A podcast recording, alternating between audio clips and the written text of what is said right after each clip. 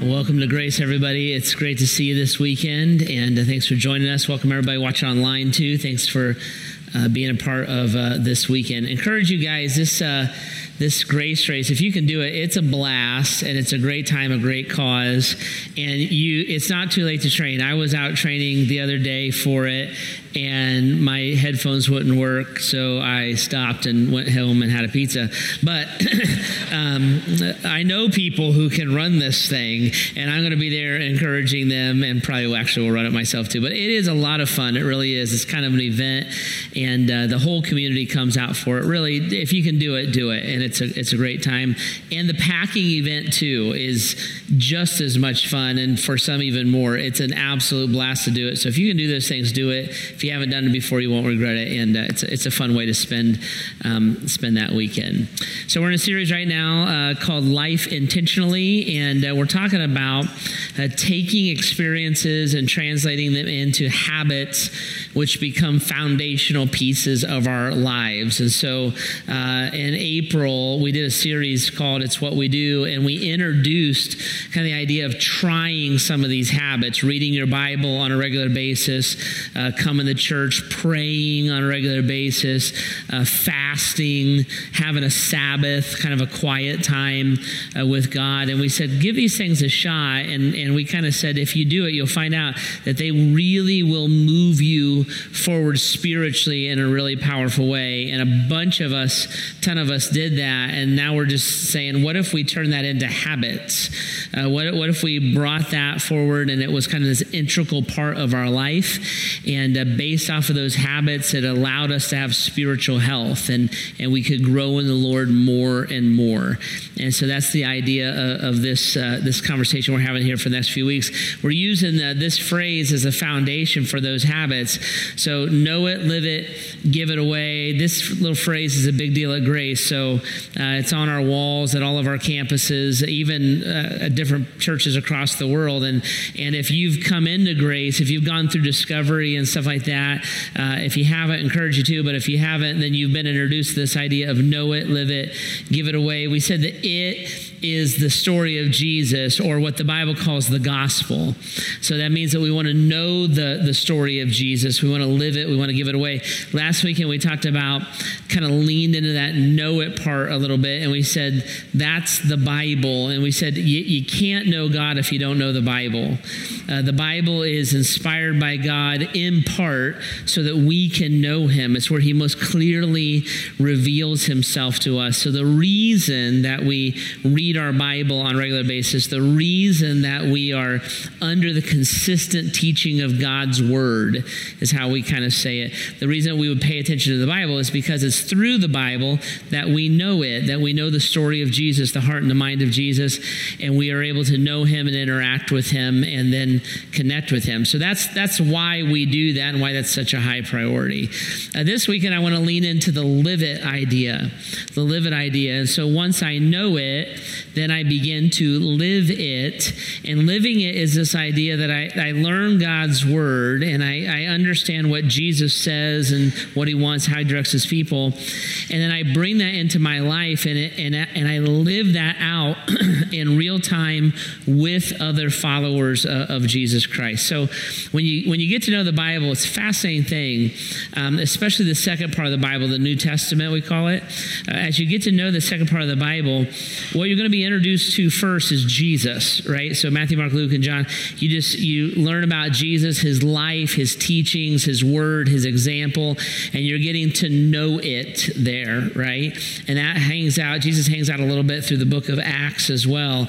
And then you get to know Jesus, and then the other big thing you get to know in the Bible is what Jesus wants us to do. And that's the give it away stuff. We'll talk about that next weekend. So he wants us to live a certain way and proclaim his gospel is the way the Bible would say it, or tell other people about who Jesus is and what he's like and how to respond to him.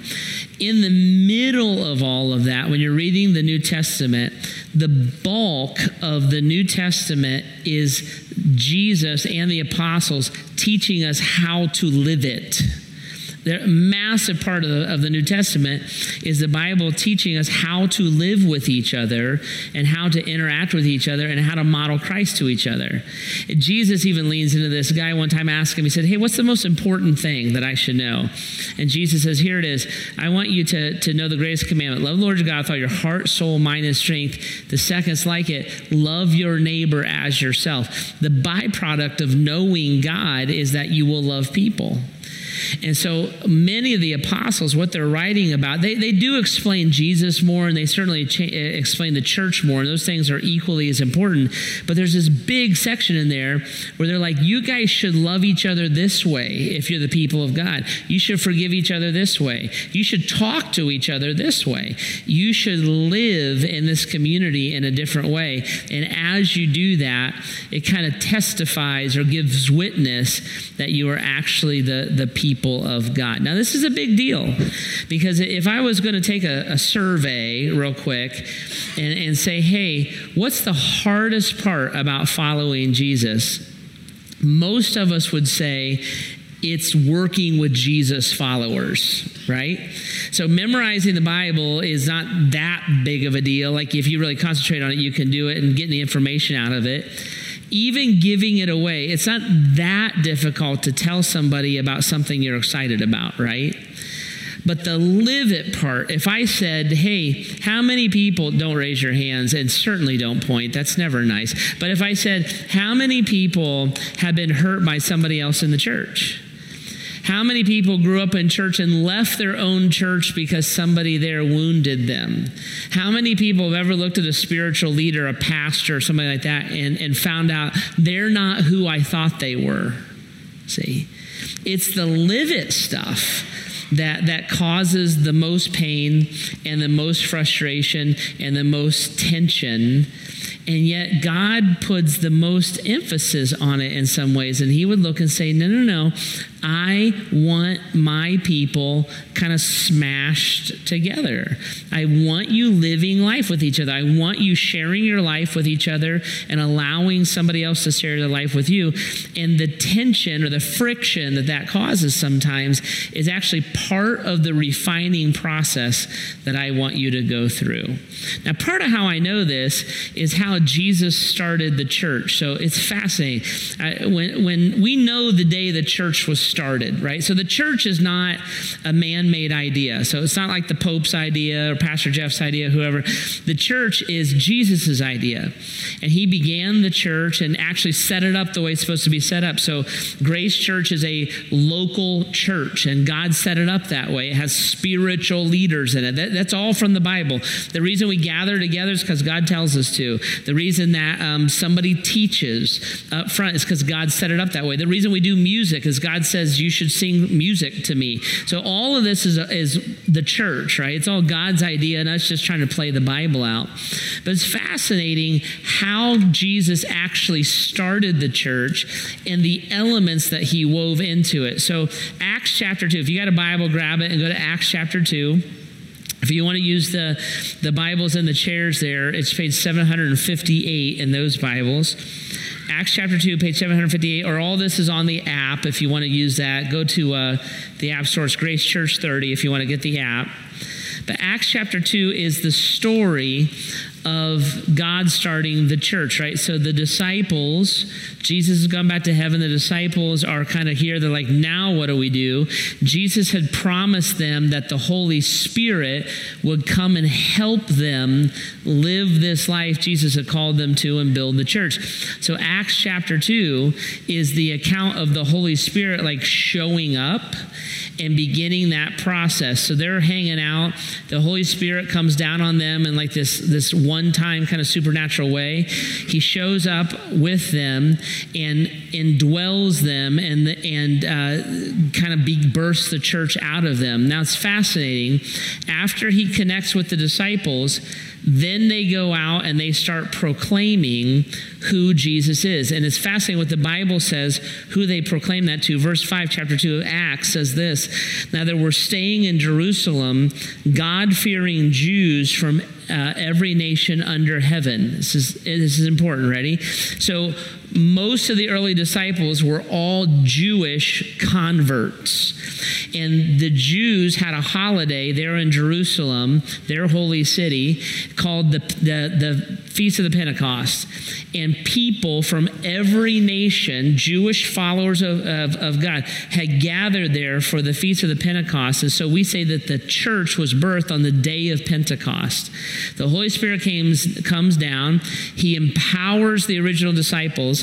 One of them, a guy named Peter, goes out and preaches this sermon to God fearing Jews. And what he says to these Jews is, He says, Listen, we found the one true Messiah.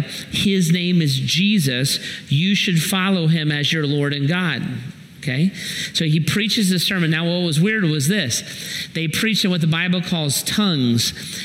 Peter was preaching in his original, his heart language, and people were hearing it in their heart language. So it'd be like me speaking English, and you could hear me, you're Chinese, and you hear it Mandarin. I speak English, you hear my English words in Portuguese. I speak English, you hear my English words in, in Spanish. And the Bible says it amazed all these people because they were like, they're Galileans. How is this all? How, how do we understand this? They're speaking their native tongue, but we're hearing it in ours and God had done this miracle to proclaim who he was. Now, this is what happened. Of those God fearing Jews from all of these different countries under heaven, the Bible says something incredible happened.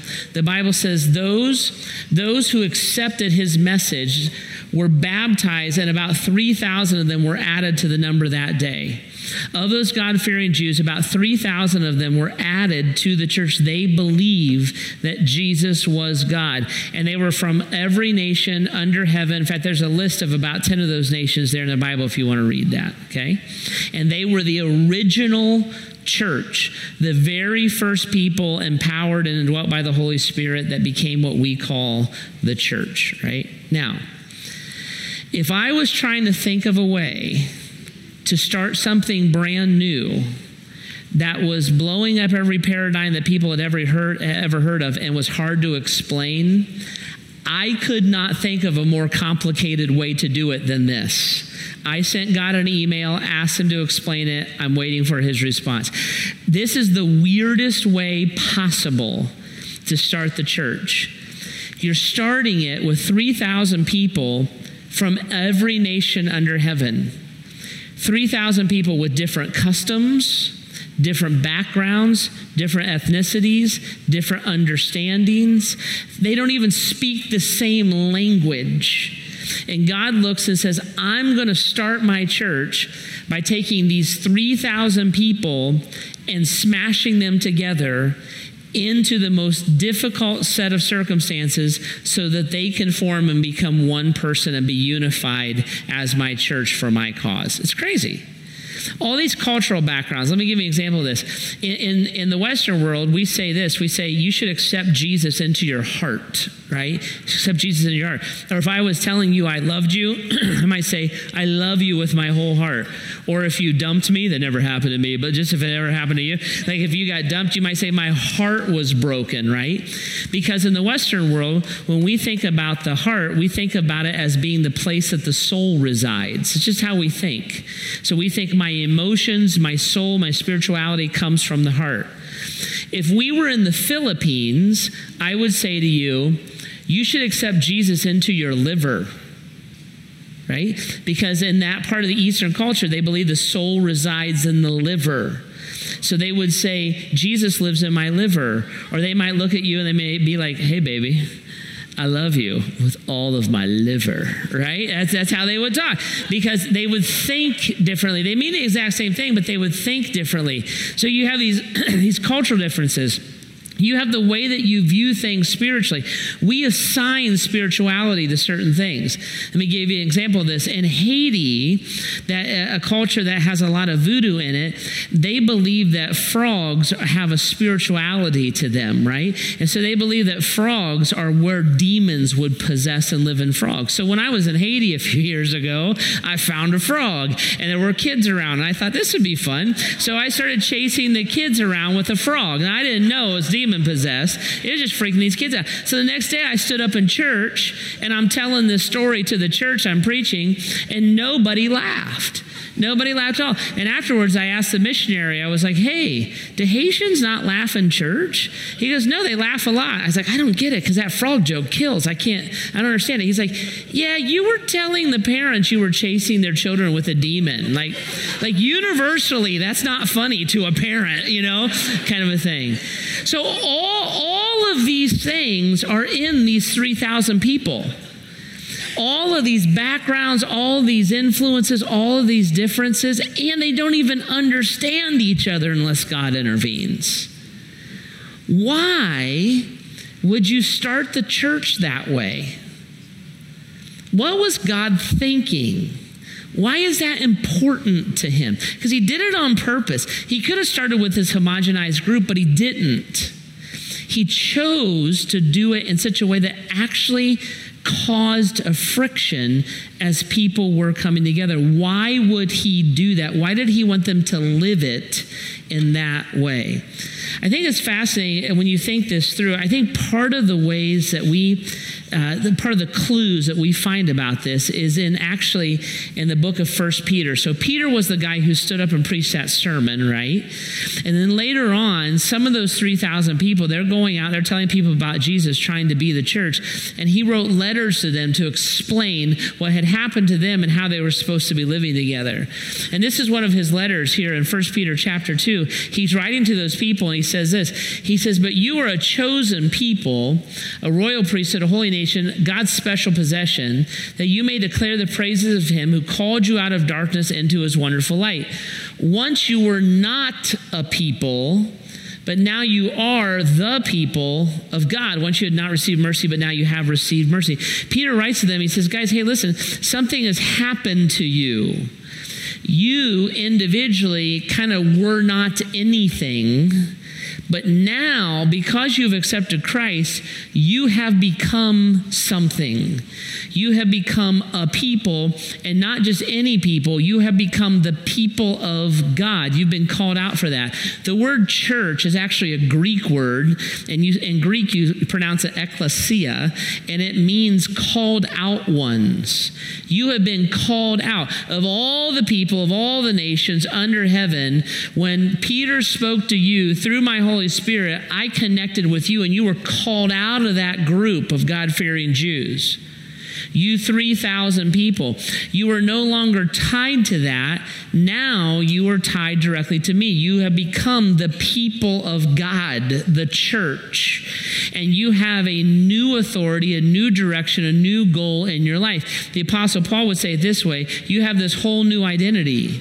You once were identified this way by your backgrounds and your upbringings and your culture and your languages and your customs and your ethnicities. All that's erased because now you are this new thing, this people of God. He says it this way in Galatians chapter 3. He says, So in Christ, you are all now children of God through faith. So you've changed.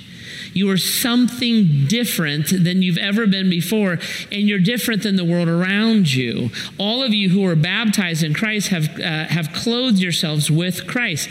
There is neither Jew nor Gentile, slave nor free, nor is there male or female, for you are all one in Christ. Paul's speaking to identity here, and he says, Guys, listen. You have been changed. The old is gone. A new thing has come. Once you were not a people, but now you're this different, unique group of people called the church.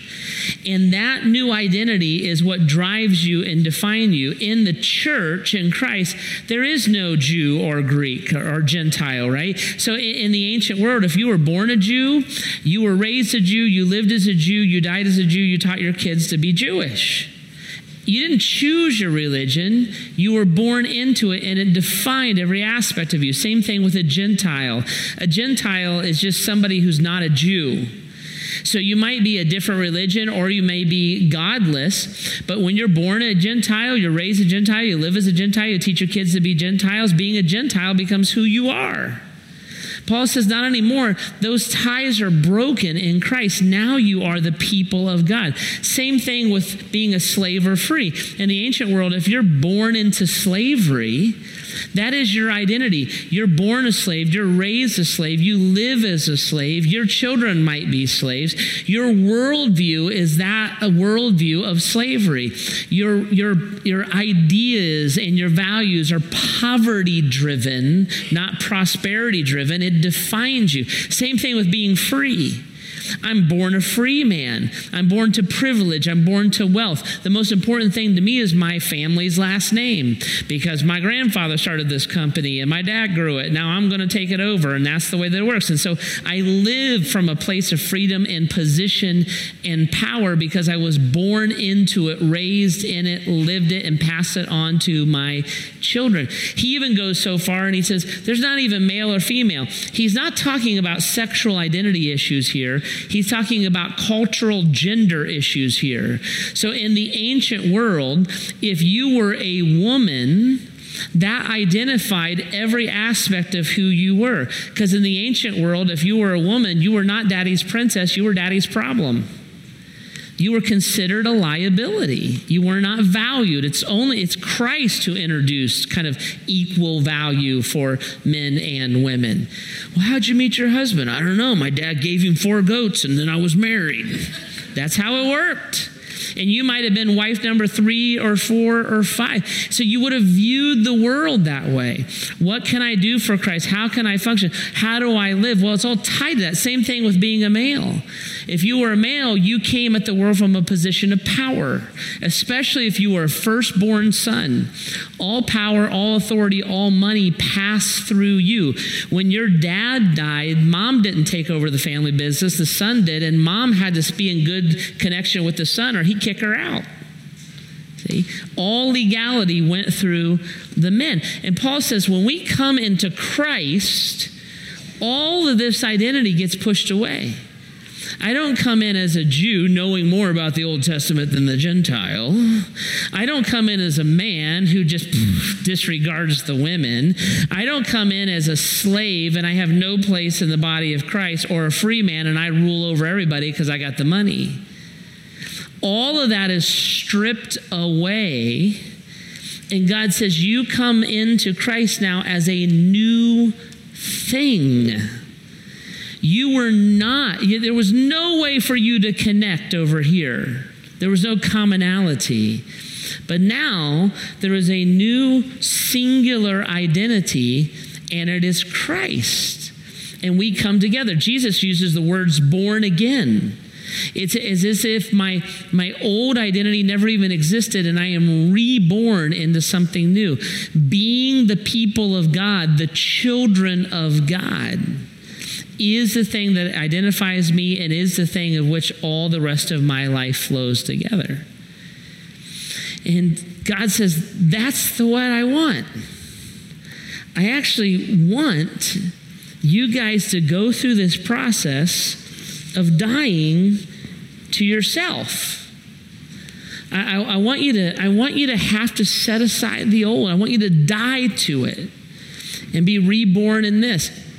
My people are not defined by the same things that the world is defined by.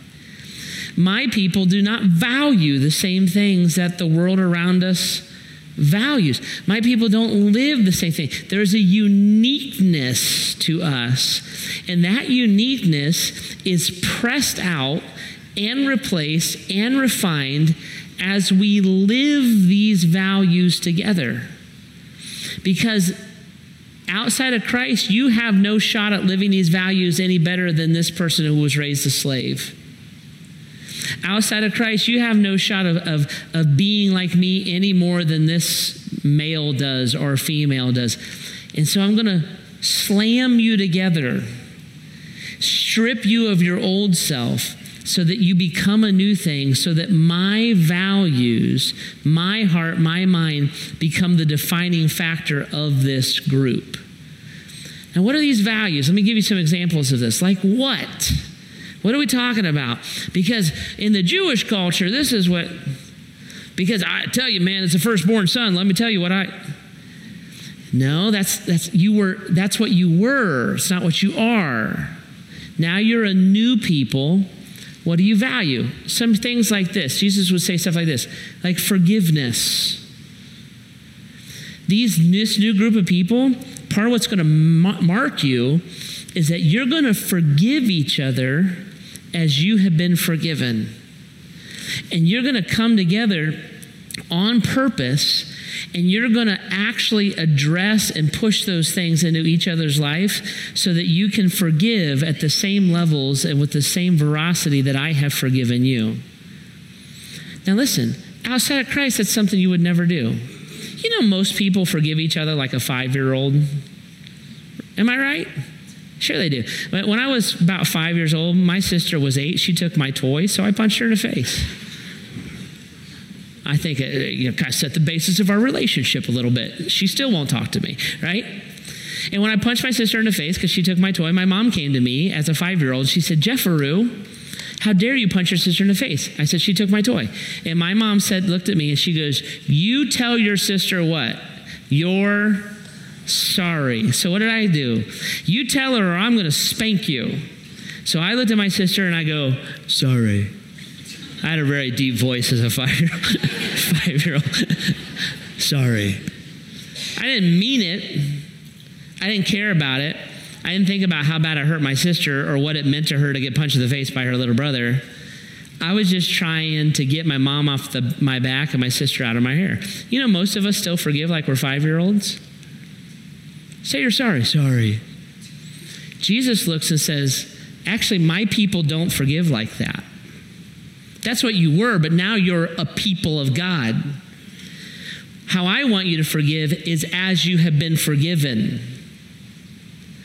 I want you to, to realize the depth of the pain that you have caused the people in your life. I want you to realize the depth of the rebellion and the statements you're making to your parents. I want you look at your spouse and you say, sorry all that's happening is his heart is becoming more and more callous towards you because everybody knows you're lying. But when you press into each other's lives and you understand the depth of what your actions actually did, and how not only did you sin against God, but you sinned against his child, and you actually forgive each other for the most devastating sins that can be committed, you're going to look like me.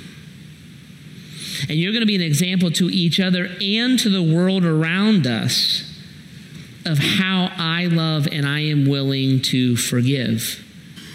That's what my people do.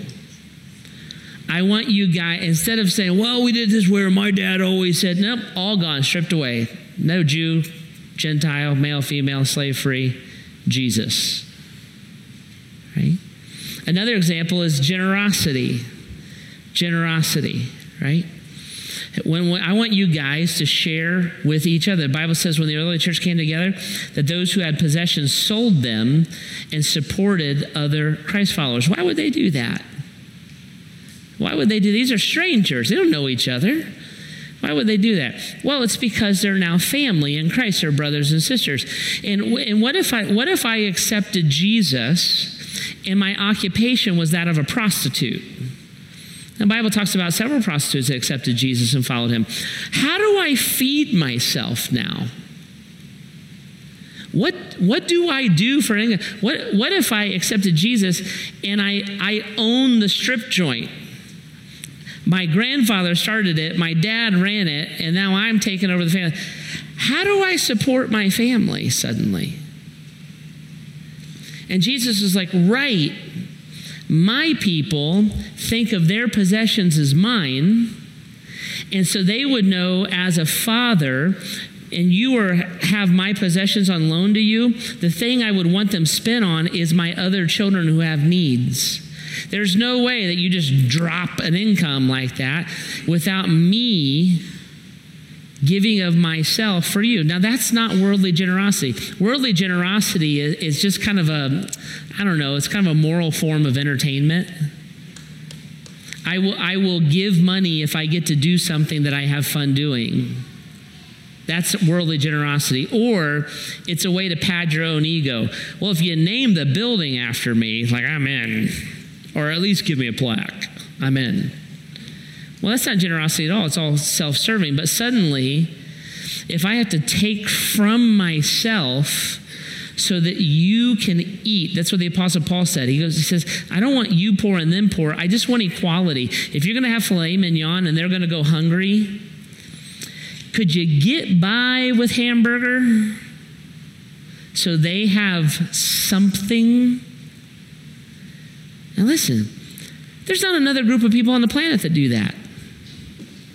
There's not another group of people on the planet that would forgive this egregious sin, that are motivated to do that, that would run toward the person who hurt them instead of away from them to cut them out of life. Only the people of God would do that.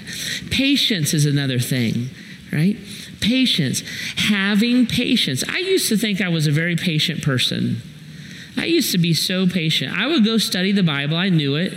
I was studying at school. I study the Bible.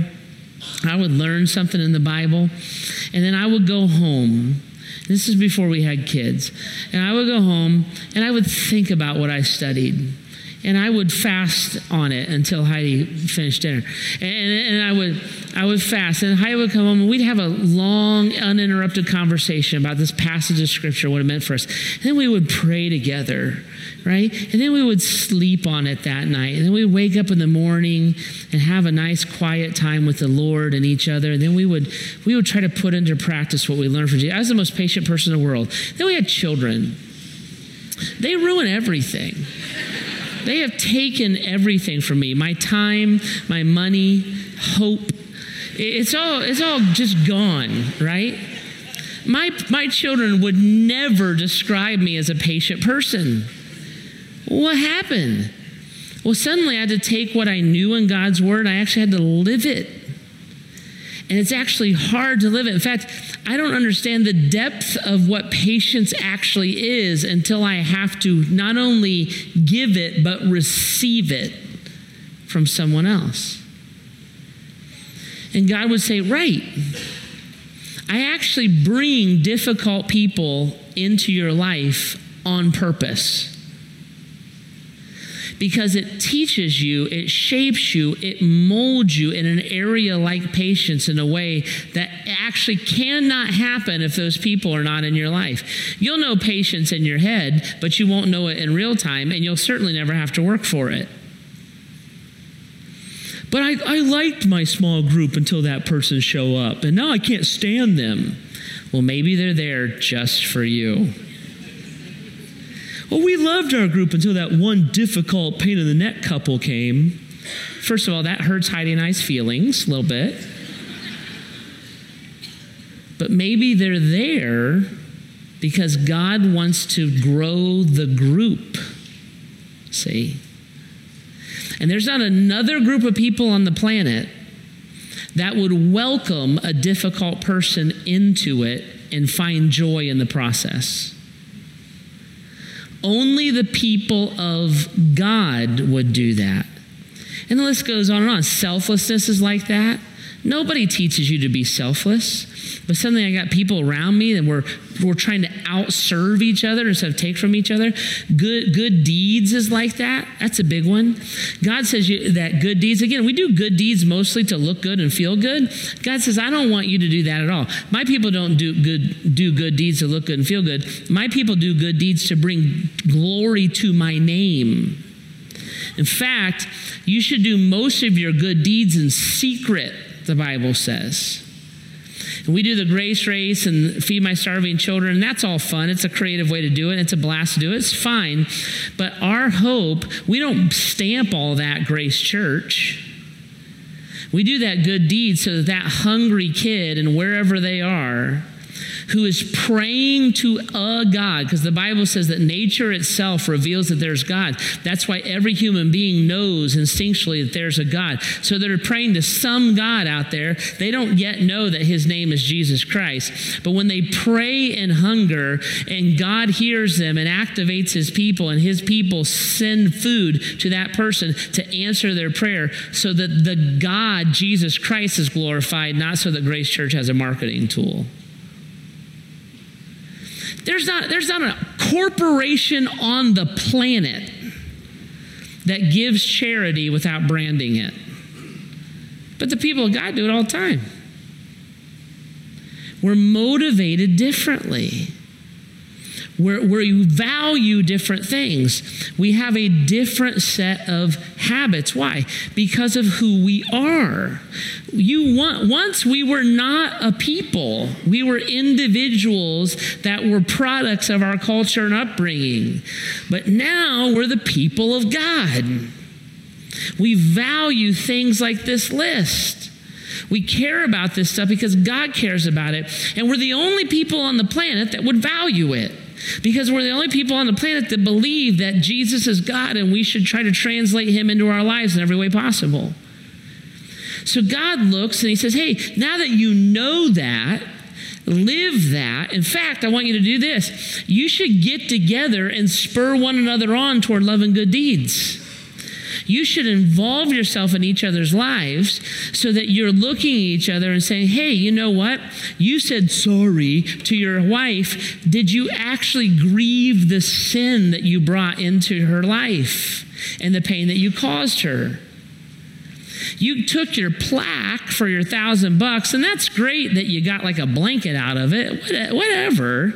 But are you living generously with people who have no idea what you're doing or why, or, or why you're doing it? You're, you're, I know you're patient at work. You kind of keep it together at work. But man, the minute your husband walks in the room, snap goes his head. What about your closest neighbor? Why don't they ever get the best of yourself? And Jesus says, God says, listen, you, you bring this out of each other. You gather together. Same writer says, don't forsake the assembling of yourselves together like some are in the habit of doing.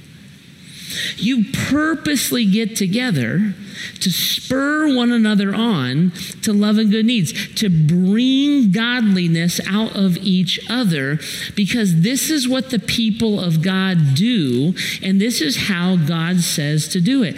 As I live it, what happens is this as I live out the truth of God and I allow other people into my life and I share my life with them and they share their life with me, what happens is this is the living it causes the me to become the we.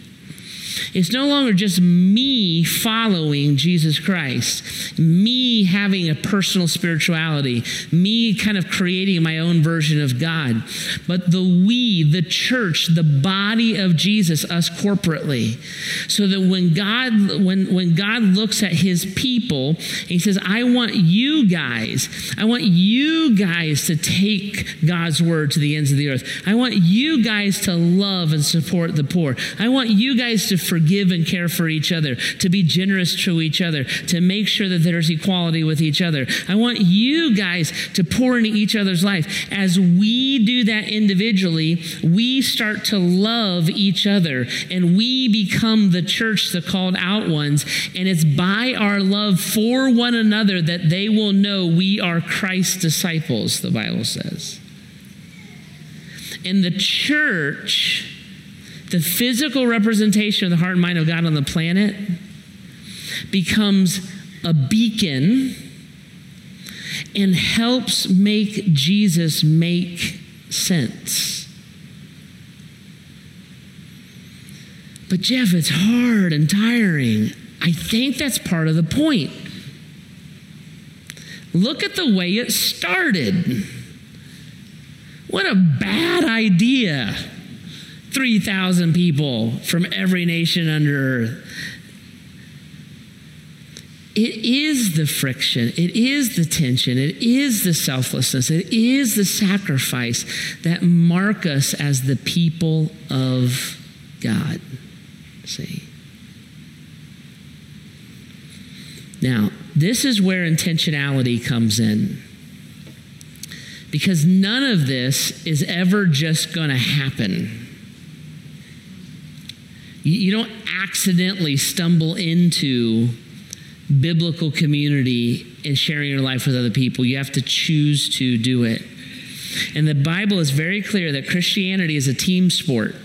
Your relationship with God is personal, but it's never private, it's never secret. There are over there are about 57 commands in the scripture that I cannot obey if I do not have other Christians in my life? How do I pray together? How do I bear each other's burdens? How, how do I rejoice with those who rejoice? How do I mourn with those who mourn? How do I confess my sins one to another? How, how do we gather together and have communion? How do we encourage one another? How do we sing psalms and hymns, spiritual songs to each other? How do we make music together? How do we sit under the, the, the direction of spiritual eldership or spiritual leadership? If I don't have other Christ followers in my life, I literally cannot obey the Bible. How do I get them in my life? I have to gather. I have to make that happen on purpose. I have to set aside the time and put in the energy and engage the process of being with other Christ followers. I cannot follow Jesus on my own and obey him. I can't watching online only without a community, just you and your phone somewhere. You can't follow Jesus on your own like that. It's a great supplement. It's great if you have a community that you're doing it with in your dorm room or on your naval ship or something like that, right? That's fine. But just you, you can't do it. It's fine if the kids are sick or if it's a bad weekend, but two out of five weekends is now the average church attendance. It's impossible. W- would you let your kids miss two out of five games? Two out of five days at school? Would you miss two out of five weeks at work? I'll be back in a couple weeks. I've just been busy. See? I hear, listen, I love you. I'm not trying to be a legalist. But we do what we prioritize, and we prioritize our identities.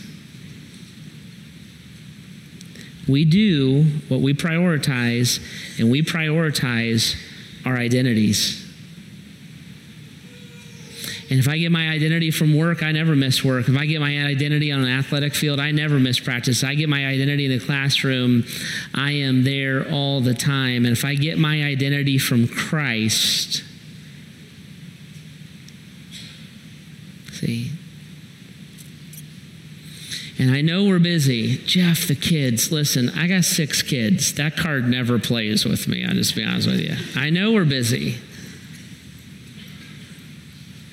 But we make the things happen in our lives that are important to us. And God looks at us and says, listen, it's important that you gather together. It's important that you share your life. It's important that you know people and they know you. It's how I structured it from the very beginning. It's not always easy. That's part of it. That's part of it. And as I lay aside my old identity and I pick up a new one, and I am around other people who are also encouraging me and spurring me on to love and good deeds, I become the person God has called me to come, become. And when we do that individually, we become the church that God has called us to become, and we are the plan. I can't know it and not live it. I can't live it and not give it away. And so I'm making the time, I'm setting the priority, I'm involving myself, right? Because I am the child of God. So I think I would, I'd probably land this a couple ways. Here's the first one. It just are you living it? Like, do, are you in biblical community somewhere? And I tell you, for some of us who are new in our faith, um, like just getting to church and stuff like that is is a lot, and it's great, and I'm proud of you for it. And so we're talking about the more and more stuff. Like, how do I grow deeper and deeper and deeper? And so this becomes kind of a next step for you. So looking and saying, where, where are a group of growing and mature Christians that are under or led by a spiritual leader? And how do I connect with them so I can, you know, kind of figure out how to shake the Bible out, draw these things out of my life, Is that in your life? And if not, why not? And if it's a matter of like I'm new in my faith and I just haven't got that far yet, then great. That now you know your next step. If it's a matter of we used to do that, but then just double click on it. Right? Because we do what we care about. And God specifically says, care about this. It's a big deal. Okay. Now, for some of you, you might say, Well, I have Christian friends and we get together once in a while. And I think that's great. I really do. I do not think that all biblical community has to function within the organization of Grace Church. So if you have Christian friends and they don't come here, or, or maybe they do, but you guys get together on your own, you're not a part of an official thing, that is no big deal at all right? If you don't know where to find biblical community, we have it organized at Grace. There's life group, there's connect group, there's student life group, there's collective, right? It's organized here. So we organize it so you can find it. That, that our small groups are not the assimilation strategy for a big church. They are a part of us trying to play the Bible out. So, just like we would worship, just like we would teach the Bible, just like we would get together and pray or give, we have groups, right?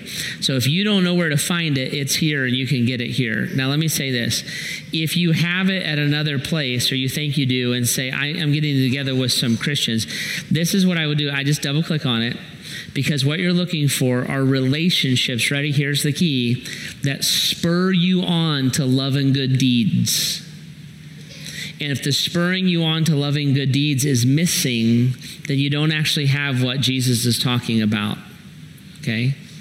So getting together in a group and sharing your feelings is not biblical community, that's group counseling.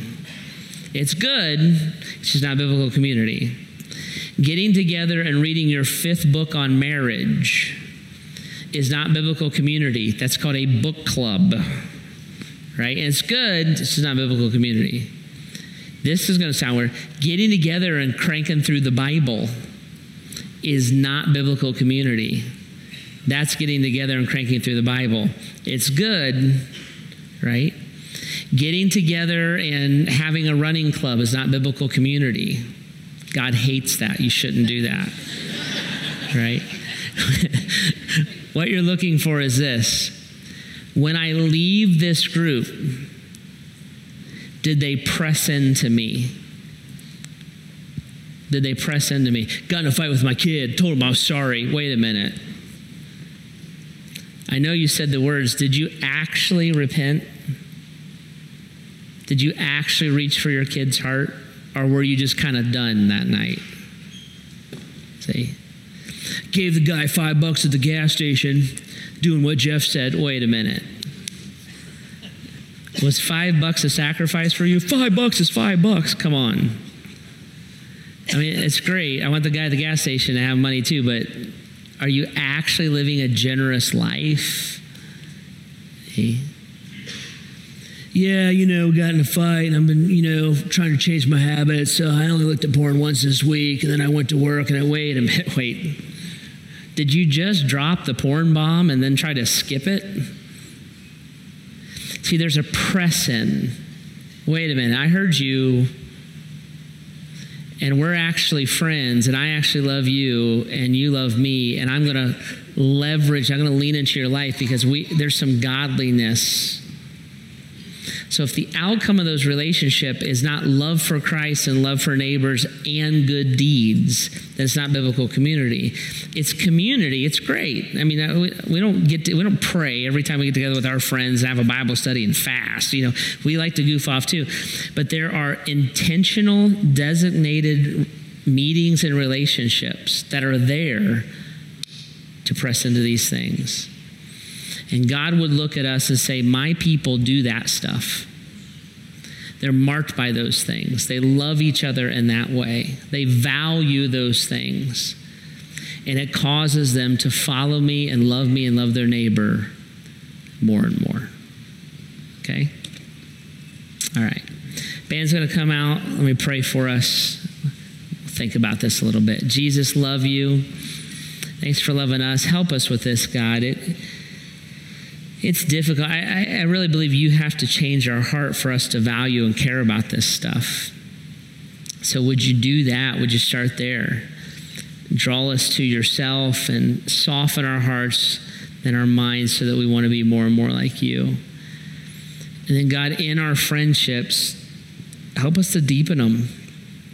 This is who we are now, it's what we do, it's our identity. So, God, would you, would you press into that so that I would want this? Want to know your heart, want to know your mind, want to live the life you call me to live. God, connect us, help us. God, if this is something that used to be a part of our life and we've pushed it off and just not dealt with it for whatever reason, we put up some barrier, would you convict us of that? Would you show us that? Would you motivate us? Would you inspire us anew? And uh, God, bring this out in us any way that, that we're willing to let you. Do that now in these still moments, Jesus. Change us, draw us to you. In your name, amen.